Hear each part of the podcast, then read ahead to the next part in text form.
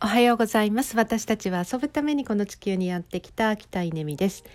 えー、そしてそして、えー、83歳のお母さんとの二人暮らしなんですけれども、えーと、私はとっても、あのー心地よくというか楽しくあのやっていてあのなんかこれ続けられるなって別にこのまま暮らし続けられるなっていう今感覚とあとなんだろうな私もお母さんのような83歳を迎えたい。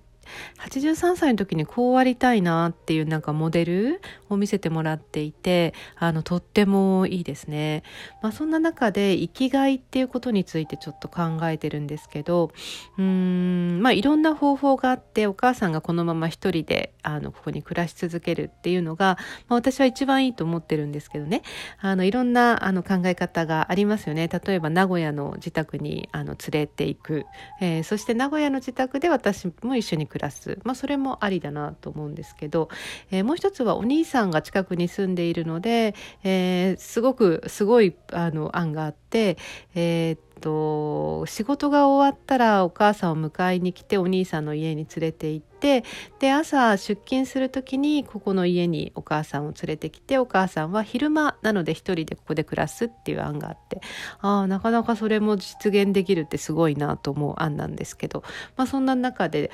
えー、っと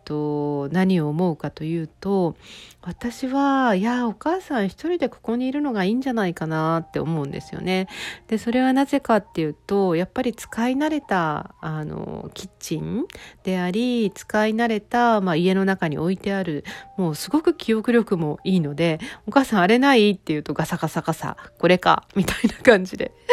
なんかドライヤーないって言ったら3つぐらい出てきてあのこことこことここにあるって、まあ、すっごい古いのとか出てくるんですけどおこの一番新しいのさえあればあと2つ捨ててもいいよって言ってもちゃんと元に戻してました。まあそんなですね、あのー、なんだろうね、どこに何があるかももちろん全て把握していて、で何よりもやっぱり近所の人たちが声をかけてくれる、あの悲しいねって言って声をかけて立ち話しながら泣いたりとか、えー、まあそんなことこともできたり、うん何よりもお父さんの思い出も染みついてますよね。えー、本当に染みついてます。えー、そんなあの父さんの思い出とともに、えー、あります。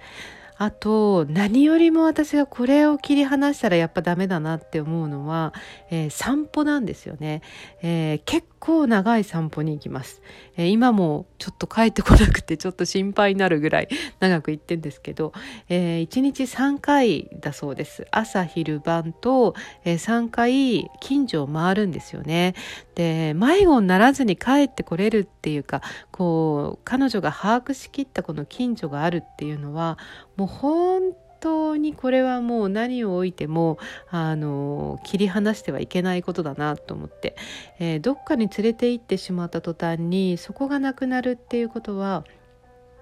なんか全てが崩れるのでうん彼女が生きる生きているということはですねやっぱりこの家とこの周りの環境があって、えー、生きているので、えー、とその環境から切り離すっていうことは